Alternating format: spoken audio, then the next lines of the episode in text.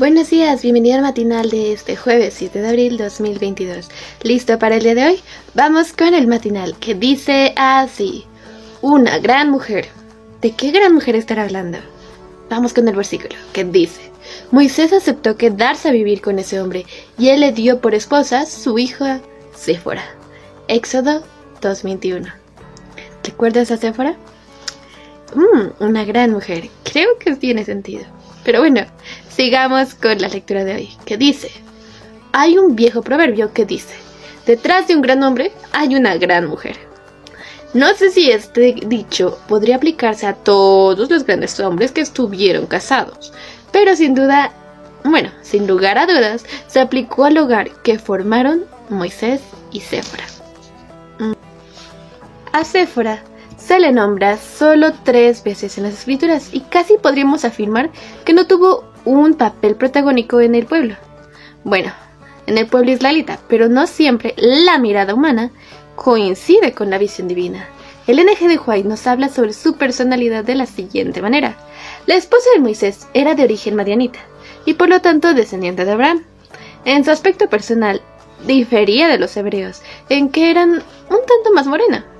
Aunque no eres la élita, Sephora adoraba al Dios verdadero. Era un temperamento tímido y retraído, tierno y afectuoso. Y se afligía mucho en presencia de los sufrimientos. Patriarcas y profetas lo mencionan en las páginas 412 a la 403, por si quieres darle otra ojeadita. Y bueno, ¿qué opinas?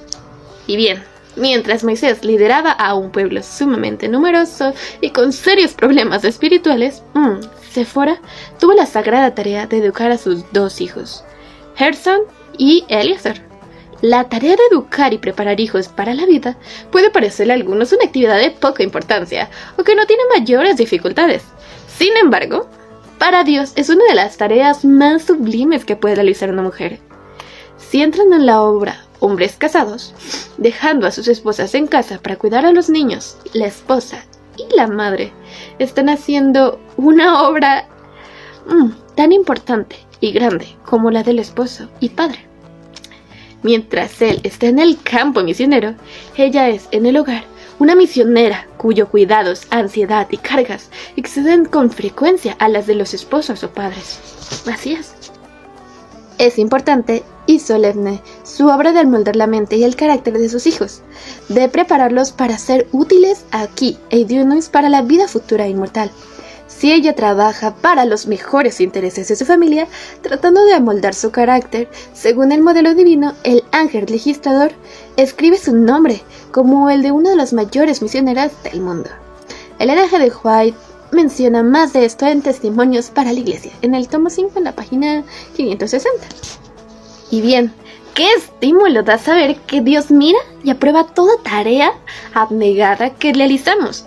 Quizá en este mundo nadie nota el esfuerzo de tu trabajo y hasta parezca que a nadie le importa. Pero la visión divina nos muestra que toda actividad hecha con amor no carecerá de recompensa.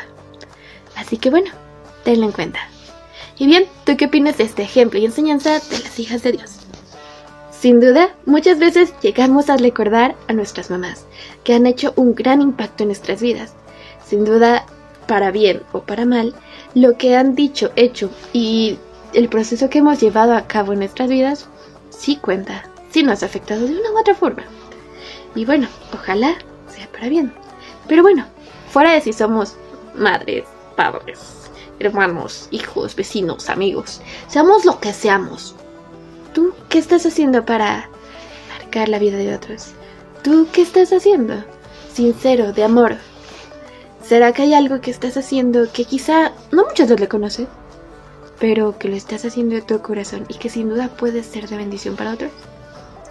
No te preocupes, que como ya lo hemos visto hoy, ese algo que estás haciendo es de mucho valor. Y aun si aquí no lo le conocieran, ten en cuenta que Dios sí lo tiene en cuenta. Así que bueno, Hazlo, haz las cosas de amor, de corazón. Haz las cosas para bien. Y bueno, tarde o temprano verás que vale la pena. Sin duda hay momentos en que muchas veces no se le conocen cosas tan importantes, quizá como muchas mamás no son reconocidas por el gran labor que hacen. Cada vez se está tratando de que se le conozca más ese labor que hacen en casa. Pues ama de casa no se consideraba un trabajo, pero créeme, es un gran trabajo. Y bueno, ya han ido cambiando algo las cosas. Pero así, como esa, puede que lo que hagamos tal vez no sea tan reconocido. Pero sigámoslo haciendo, de corazón, y compartamos esas buenas cosas con los demás. Que Dios lo tiene en cuenta, ¿vale?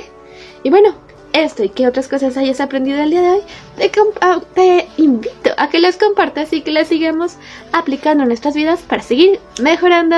Nos vemos en el siguiente matinal. Muchas gracias por estar aquí. Chao.